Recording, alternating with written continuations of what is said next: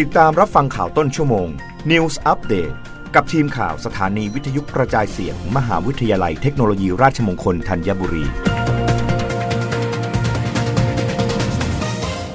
รับฟังข่าวต้นชั่วโมง โดยทีมข่าววิทยุราชมงคลธัญบุรีค่ะ กระทรวงสาธารณสุขรับมอบวัคซีนโควิด -19 รุ่นใหม่ของไฟเซอร์ชนิด bivalent จำนวน5 0 0 0 0 0โดส จากเกาหลีใต้เตรียมกระจายทั่วประเทศสิ้นเดือนกุมภาพันธ์นี้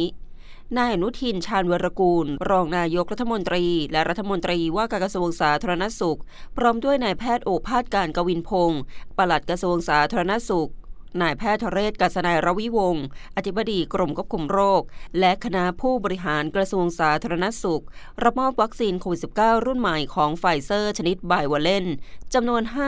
5,1,120 โดส จากรัฐบาลสาธารณรัฐเกาหลี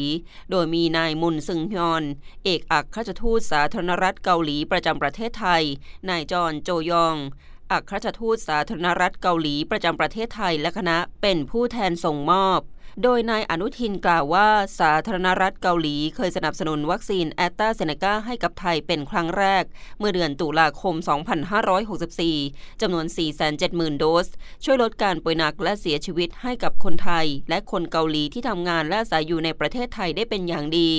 สำหรับวัคซีนที่สนับสนุนเป็นครั้งที่ 2 ในครั้งนี้ เป็นวัคซีนรุ่นใหม่ของไฟเซอร์ชนิด bivalent ซึ่งจะเป็นล็อตแรกของประเทศไทยที่จะนำมาใช้สร้างเสริมภูมิคุ้มกัน ให้กับกลุ่มเสี่ยงและประชาชน โดยกลุ่มเป้าหมายในการฉีดวัคซีนไฟเซอร์ bivalent เข็มกระตุ้นประกอบด้วย เจ้าหน้าที่ด่านหน้าที่ต้องสัมผัสใกล้ชิดผู้ป่วย อาสาสมัครสาธารณสุข กลุ่มเสี่ยงเกิดอาการป่วยรุนแรง หรือกลุ่ม 608 รวมถึงประชาชนทั่วไปที่มีความเสี่ยง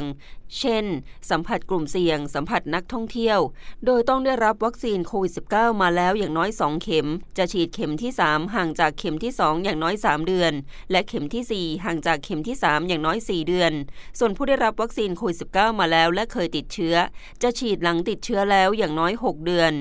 รับฟังข่าวครั้งต่อไปด้านนี้ต้นชั่วโมงหน้า กับทีมข่าววิทยุราชมงคลธัญบุรีค่ะ